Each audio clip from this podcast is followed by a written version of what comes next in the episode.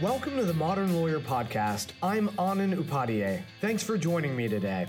This is a podcast about rapid change in the legal industry. Today, you'll hear an interview with Beatrice Seravello, Bea for short, who is a former chief strategy officer at Blank Rome and Kaye Scholer, and now is a senior executive at Arnold and Porter.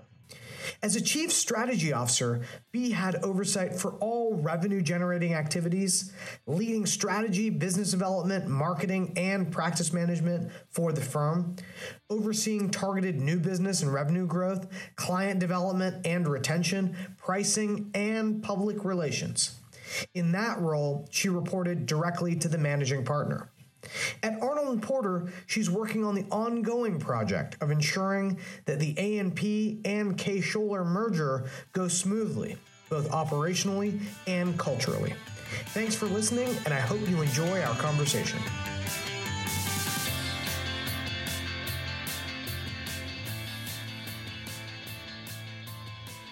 Bea, thanks so much for joining us on the Modern Lawyer podcast. It's a real honor to have you on. Thank you so much. I'm, I'm happy to be here.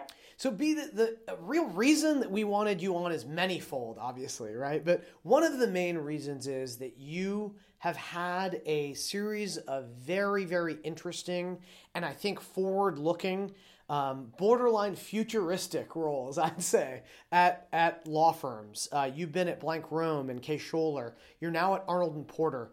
And you have occupied roles like uh, chief strategy officer as well as other roles. I feel like you really approach the law uh, in a very multidisciplinary law as a business, uh, operational, strategic point of view. And I think our modern lawyer listeners would really, really love to hear your thoughts on where law is and where law is going. Um, and so I really want you to talk about um, you know, some of the roles that you've had, some of the experiences that you've had uh, working at some of the largest, most prominent law firms in the United States at a very high level. If you can, just kind of take us through your experience and how you got to where you currently are at Arnold and Porter. Sure. I was um, pro- pretty much in, in, in, the law industry for, for the better part of my career. And at some point, I actually stepped out and went to the New York Stock Exchange, which in fact I would say was the catapult to coming back into law in a different sort of way. And I say that because I was on the business side of the New York uh, Stock Exchange, actually generating business. And when I decided to return to law, I was I was looking for a business job in law firms, and I was fortunate enough to be hired by Dechert at a time when they were um, developing a structure for law firms called practice management. And they were looking to roll it out uh, firm wide. And they also at that time had a strategy. And uh, Bart Winokur was, you know, at, at, at the top there running the strategy. And, and it was a really amazing time for me because I took this job and it was the first time in my career that I was able to say that I had a business role in a law firm. I was part of developing developing business and also looking at law as a business. And from that point, I, I stayed at Dechert for a period, period of time.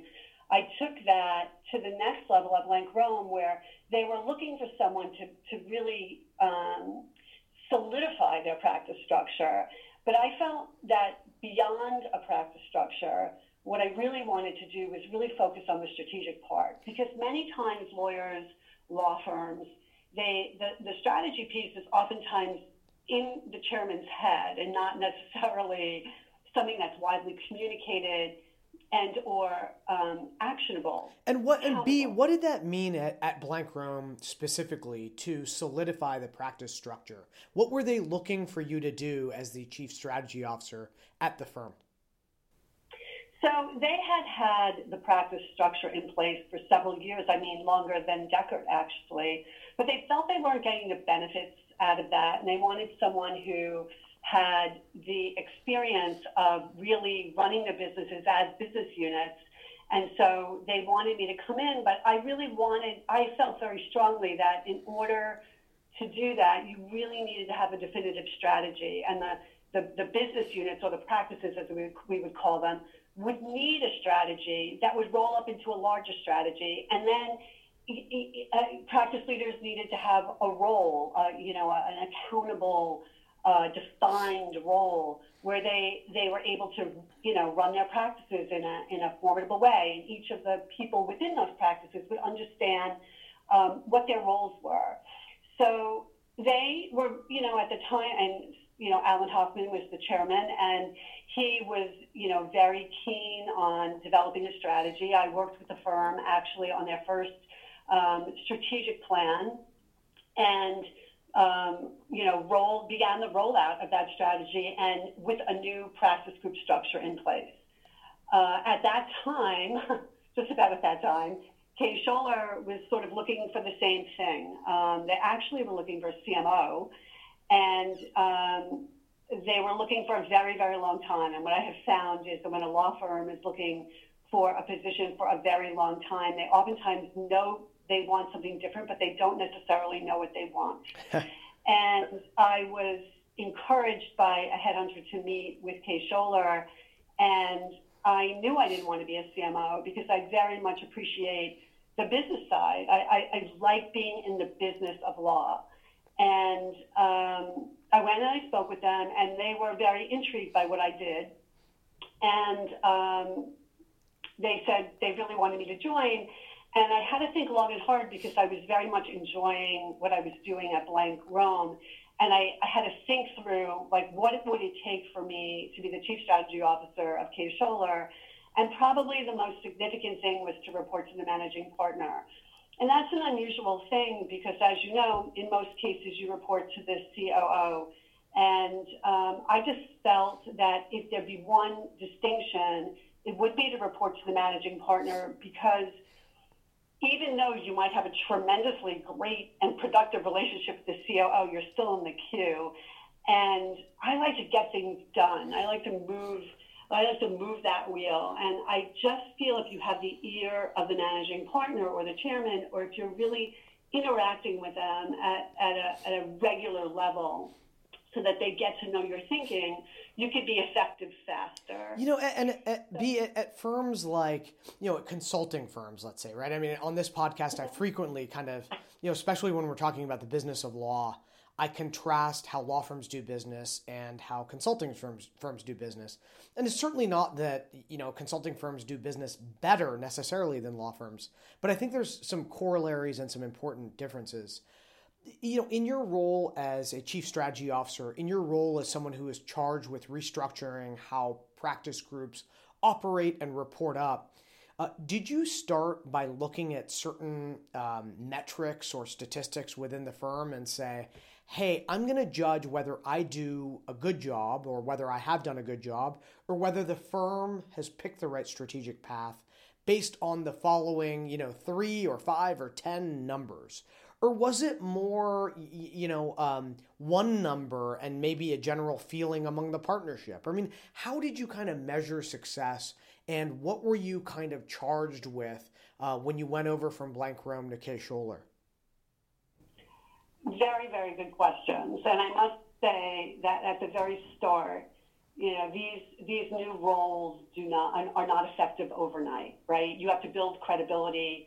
You have to earn trust from your from, from, from the partners. And in each of the scenarios, it was really um, mining data and, and, and, and, and, and creating assessments for the firms to understand where they stood and, and have a better appreciation for how the metrics gives you uh, an opportunity to, to move the needle.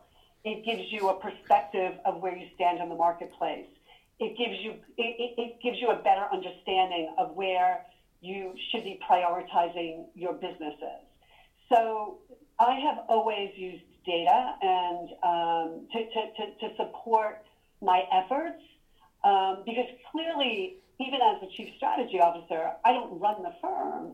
What I try and do is work with the firm, work with their ideas of who they want to be, you know, give them guiding points through data to make them make to have them make their decisions about where they want to go. And then once we work together to develop that strategy, then you know I can facilitate and execute. Do that personally. I, I think every practice is very different, and that's that, that that's part of my learnings just in being in law firms for such a long time. You really need to work with the individuals, and you need to hear them out and, and, and you need to work with them through change. What does a number be that has worked, you know, not, not a, a specific number, but, you know, what is a metric that has kind of worked for, uh, you know, a practice group? I don't need a specific example, um, you know, or, or, it could be certainly anonymized, but, you know, a lot of uh, the criticism that law firms get, I think, from clients is, you know, uh, for example, episode five, Jason Barnwell, right, AGC at Microsoft, talked about how law firms, you know, one of the, the, the tough things, one of the bad things maybe uh, about their the business model is that they're really just trying to get hours of wakeful human attention off their shelves, right? And the best law firms nowadays are shifting from that, right? I mean, they're really learning the business model of, of uh, the, the companies they're representing, et cetera. But, you know, a, a lot of firms are criticized because – so often they seem to just be like these PPP, profits per partner engines, right? And as long as PPP is going up, you know, everything's fine, right? I mean, but that's certainly not, I know how you operate. Um, what, you know, aside from the kind of obvious numbers, right? Revenue per lawyer, et cetera, et cetera, you know, what are the kind of numbers that you looked at in the business uh, of law and to, to kind of steer a practice group or steer a practice committee in the right direction? Right? So most firms have a portfolio of practices, and, and obviously, you know, profitability is, is an important factor in, in running a business. And but but but not only is it so you have a portfolio of practices, and they're all going to be different because you, and have different levels of profitability because in fact you want to react to the market. You want to be able to rely on certain practices in some ways and other practices in other ways.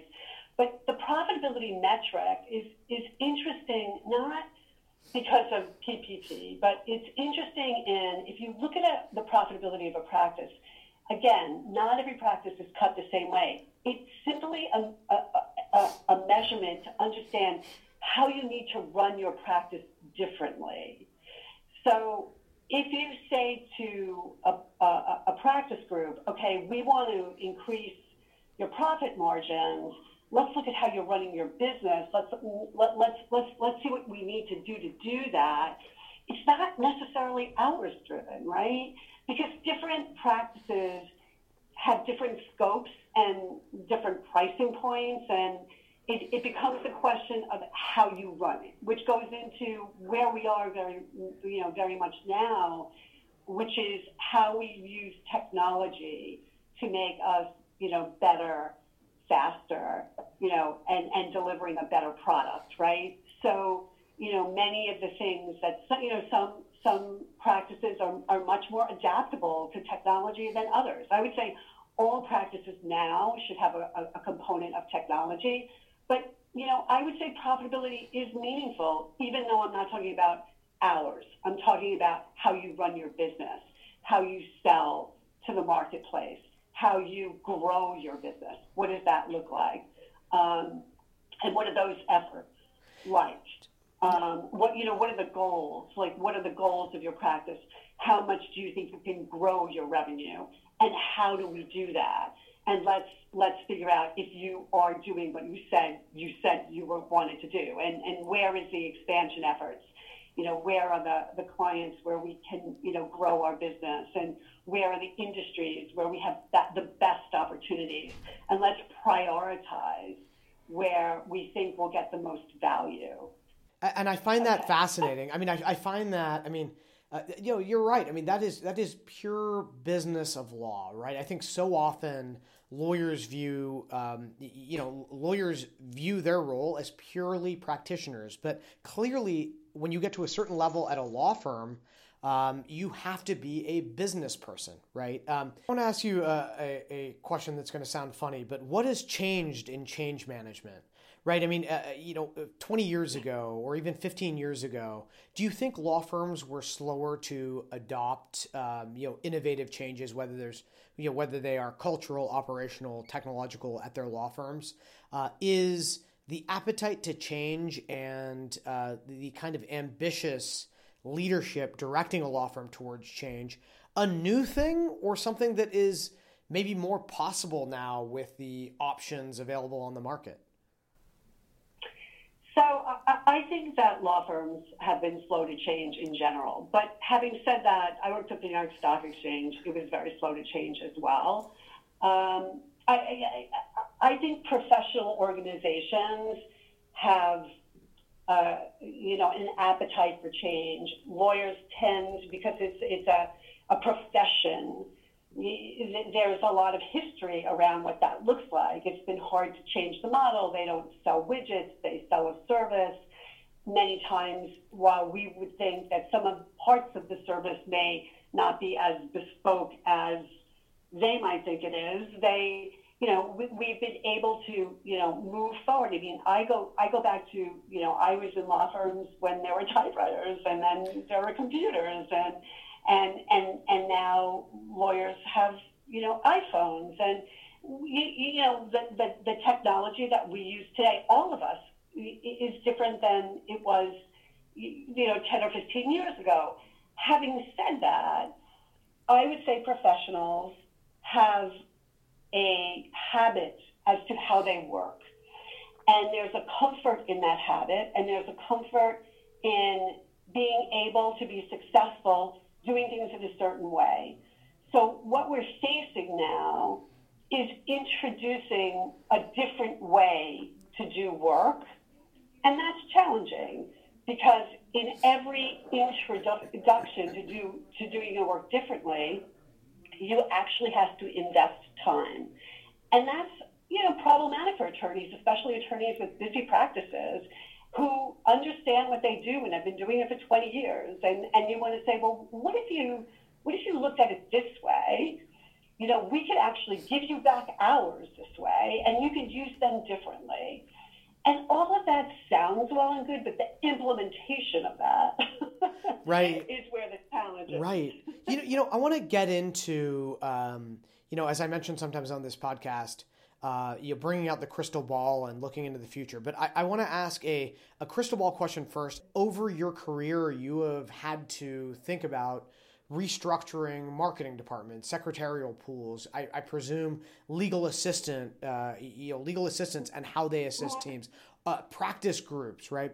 Um, if you had to forecast, right, you know, 20 years in the future, right, some something that almost seems like unfathomably far out.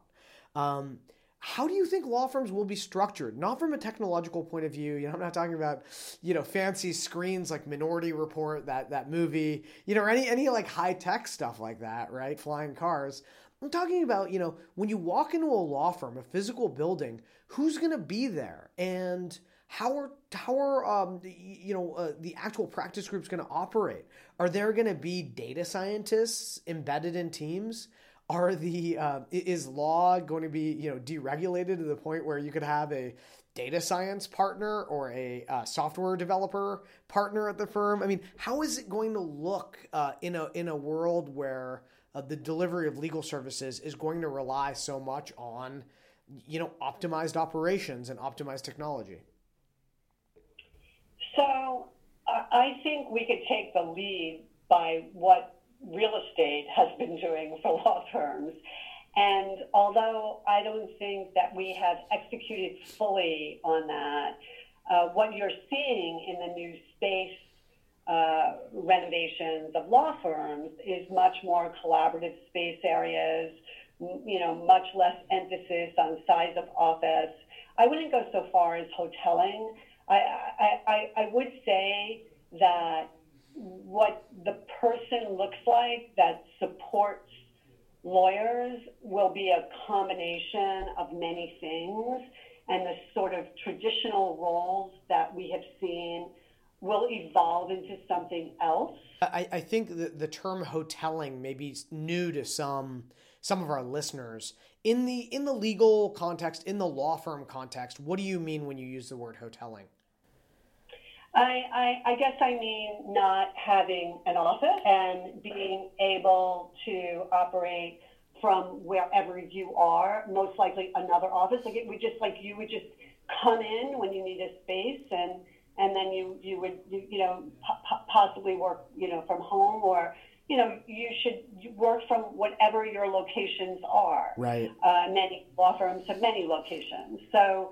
I, I don't think we'll ever get to that point, at least in 20 years, we won't. Um, well, we might see versions of that, but what we do see is much more emphasis on open spaces, much less emphasis on the gilded hierarchical offices.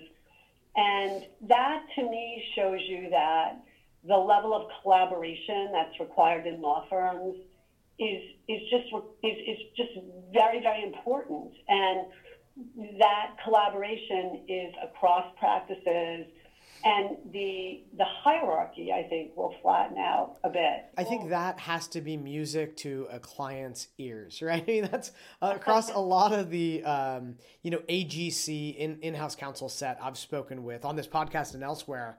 That is one of the, the one of their kind of pain points, right? That uh, everyone is in their little kind of cubbyhole offices, working away, not talking to each other um, mm-hmm. and not not you know discussing how they could do legal work for their client in, a much more directed, much much better way. Um, and I think I think that is going to be very um, you know that's going to be a key part of of what goes on and what happens going forward at law firms. Do you think that will affect how a client is potentially billed? Um, will you know with will the uh, more open floor plan um, uh, affect um, y- you know changes in alternative fee structures as opposed to billable hours? I mean, is that something that's also coming down the pike? I really believe that there will be nothing that will take away the importance for an attorney to have a relationship with a client. And I, I think that I, I certainly fear sometimes that with all that we talk about, you know, with respect to technology and, and, you know, all these things that could help with the practice of law, that we don't ever stop having the, uh, the focus that that relationship is very, very important and that that dialogue needs to always um, maintain itself and that nothing can take away from that because that's where it starts, right? And all of the innovation that we do is to really react to the needs of the client. So our focus is completely outward and nothing can take away from that. Now, clearly, clients are telling us that they, they, they want to understand how they're spending their money. They're under enormous pressure from within. They feel like lawyers don't understand the amount of pressure that they're under and, and with, with respect to pricing. And so pricing needs to, that, that, that goes back again to what I was just saying. I think, I think that communication piece is so vital and important. And there's a real need for transparency and understanding uh, of, of, of what it takes. Sometimes I think clients have unrealistic expectations of what, what it takes to get something accomplished for them. But also, lawyers need to be on the ready to be able to be as efficient as possible and still deliver the highest level of service. And that is going to look differently than it looks right now because not all attorneys optimize the resources they can optimize to be more, most efficient. You know, with respect to the the real estate kind of hoteling point, it, it just occurred to me that last week or the week before, I was on a panel with the founder of a law firm called Rimon Law. And they're up to 80 or so attorneys now. And they started out as a purely remote law firm. And I think they just opened mm-hmm. up their first kind of brick and mortar office ever Um, but they, you know, they they grew to sixty plus lawyers all remote. So I think we're starting to see, um, you know, more incidents uh, of that, and they they were pulling in attorneys from top, you know, large law, you know, AmLaw 100 law firms. So clearly, we're seeing moves in that direction. Okay, I want to put away the crystal ball, although we'll we'll bring it back. Okay, I I, I, I, that was I kind of brought us into uh, talking about the future, but I really want to talk about at this point what uh, you know, what you're working on at Arnold and Porter. Obviously, uh, you were at Kaye Scholer, and uh, Kaye Scholer and Ar- Arnold and Porter merged, and and now of course you're at Arnold and Porter. What is your role at Arnold and Porter? Because I think you have. Um, you know, in in your capacity as a, a business uh, of law specialist, you have kind of been charged with tackling a lot of different problems, and I think you're working on some really cool stuff over there. So, um, you know, to our listeners, what is what is that stuff that you're working on? So, my focus is on special projects, and in the first year, that was solely integration, and in particular, the New York office was probably the largest integration um, to the broader uh, firm. And, and that was a real emphasis on the clients where we had the greatest synergies and, and really making sure that we were maximizing the opportunities of the merger and getting to having people get to know one another. And, you know, we talked about culture before, and while culture might seem similar, there sometimes the vernacular is different. And so it was really focusing on really, you know, creating a more cohesive culture um, and and environment for the firm to thrive. Can you give an example of that? I mean, I'm fascinated by differences in in firm culture. You know, is there is there an example that you could give of of how Kaye Scholer? I mean, look, Kaye Scholer and Arnold and Porter are both. Um, you know, in, in the case of Kaye Scholer, Kaye Scholer, you you know used to be right. Um, uh, you know, top law firms with highly competitive uh, you know, top attorneys from, you know, with really impressive backgrounds. Uh, but of course, there's still going to be differences among that kind of cream of the crop merger between Scholer and Arnold and Porter. What were some of those differences? So, it, I was.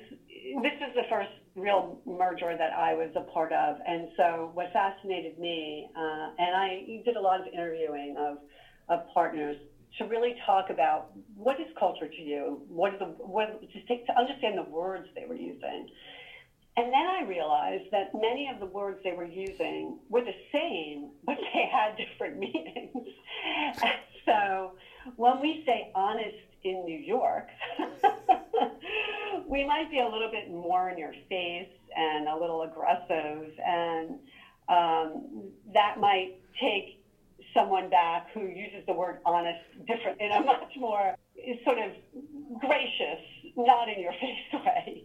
So it was it's things like that. It, it's real refinement. It's it's real really starting to understand each other um, from you know where you sit and and and that to me was it was eye opening and and it, it, it was it's, it was a huge takeaway for me because we do use words that we we say are the same, but they mean different things to us. And and and so that was something that I um, I, I I took I took home from this. And the other thing, and, and I think that this was really important, and we continue to do this, is we have our chair, you know, has you know small dinner um, meetings with partners to really have them see him, you know, close and personal. Because in fact, you know, Kaye Scholer was a smaller organization, still large, but much smaller. And, you know,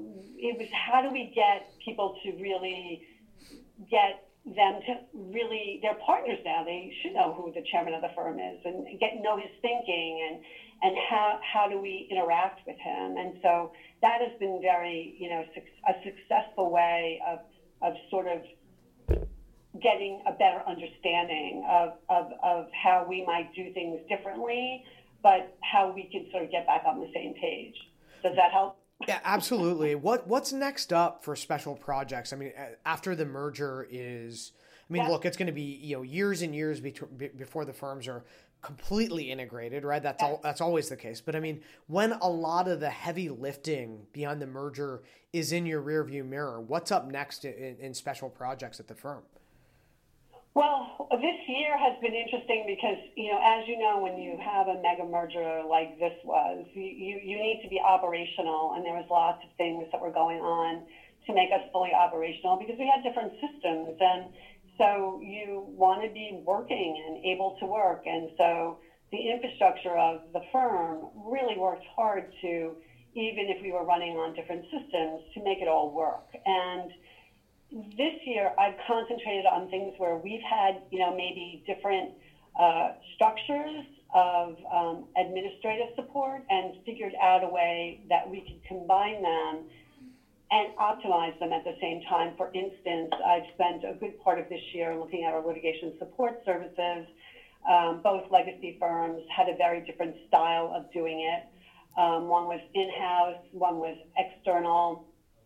So we did a, a real evaluation, and actually we're coming up to a major rollout of what I think is um, a combination, yet an optimization of um, of a support uh, service that you know is going to be greatly improved, and we hope to be able to expand our portfolio and and you know use new technologies and and be a better a better product at the end of the day. So that's one thing, and we, I have several other projects like that underway where I'm combining um, different styles of doing things and then using technology and centralizing the approach and optimizing the approach. So that's been this year. Um, next year, I would like to concentrate a lot more simply on how technology could make us a better firm.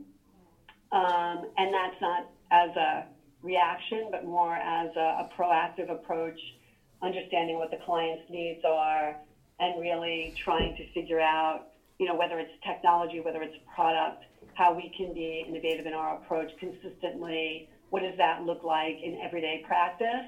How do lawyers practice now? And, and, and how can we start to get them to think about practicing differently um, when it makes sense to do so?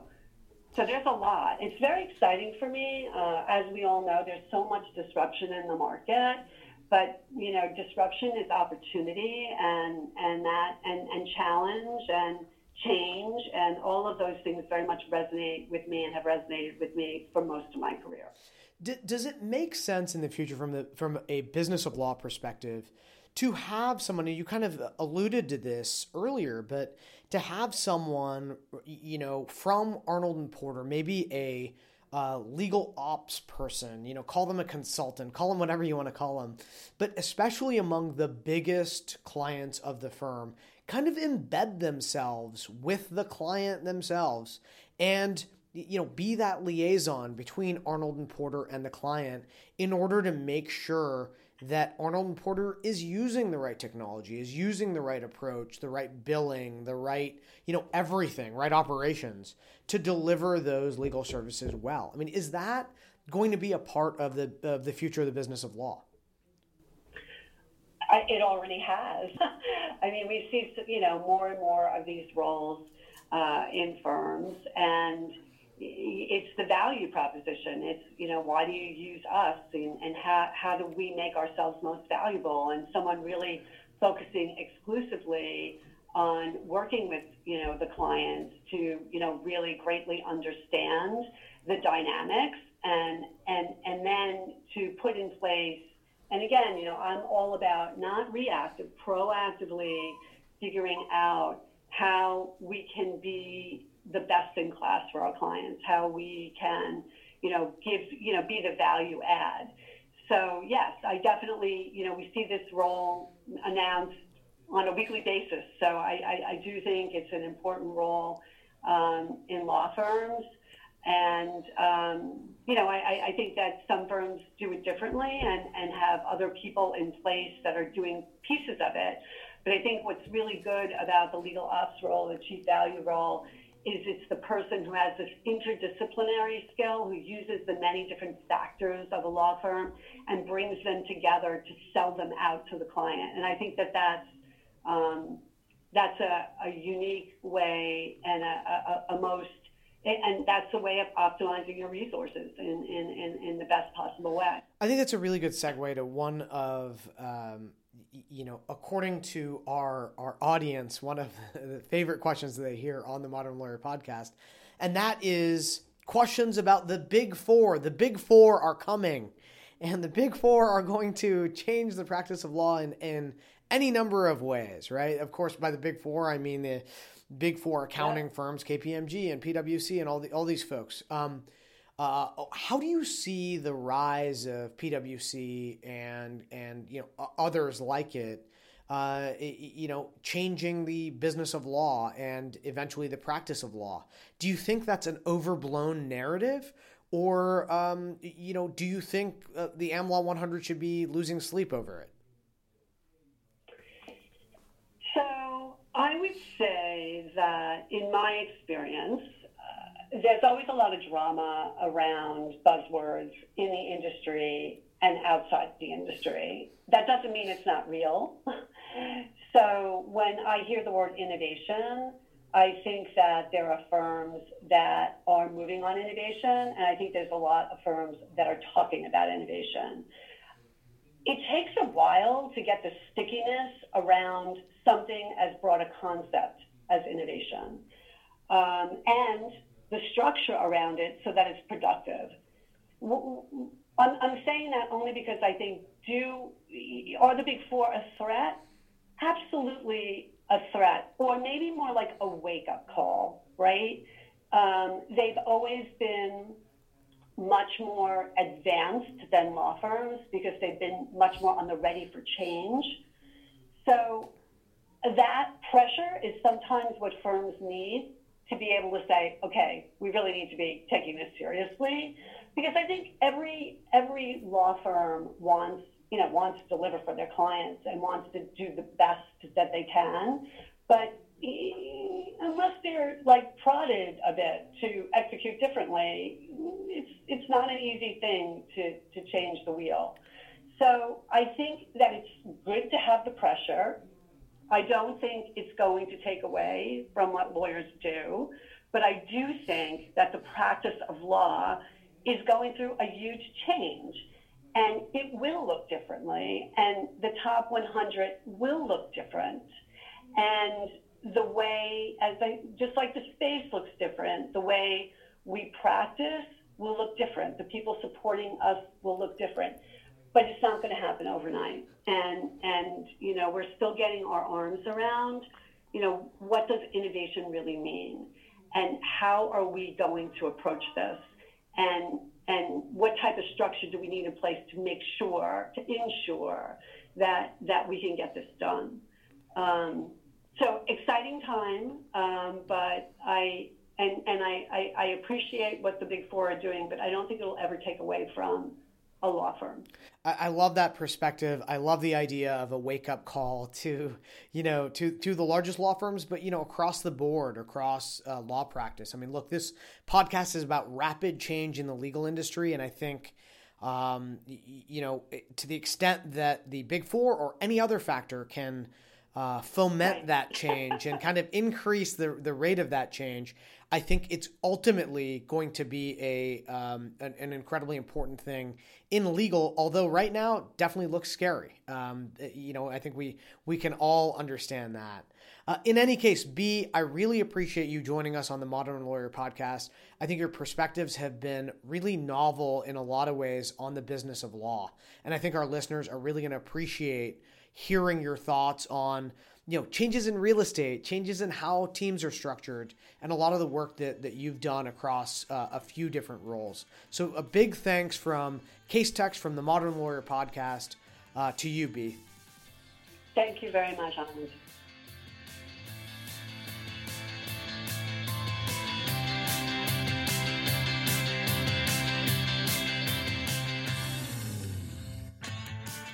Thanks for listening to the Modern Lawyer Podcast. We always love hearing from you, and we highly value your feedback.